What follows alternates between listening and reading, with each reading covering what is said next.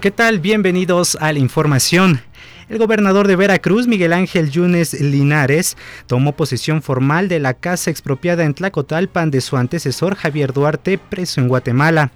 En Morelos fue detenido Justino González Hernández, alias El Justo, uno de los líderes del cártel de los Rojos, involucrado con la desaparición de tres agentes de la PGR.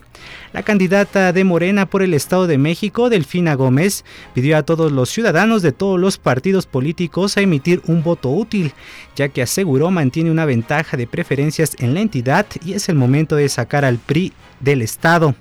Autoridades de la Universidad de Baylor en Waco, Texas, investigan la realización de una supuesta fiesta con tintes racistas en contra de los mexicanos dentro de las instalaciones de la institución. Hasta aquí la información les saluda Manuela Dauto.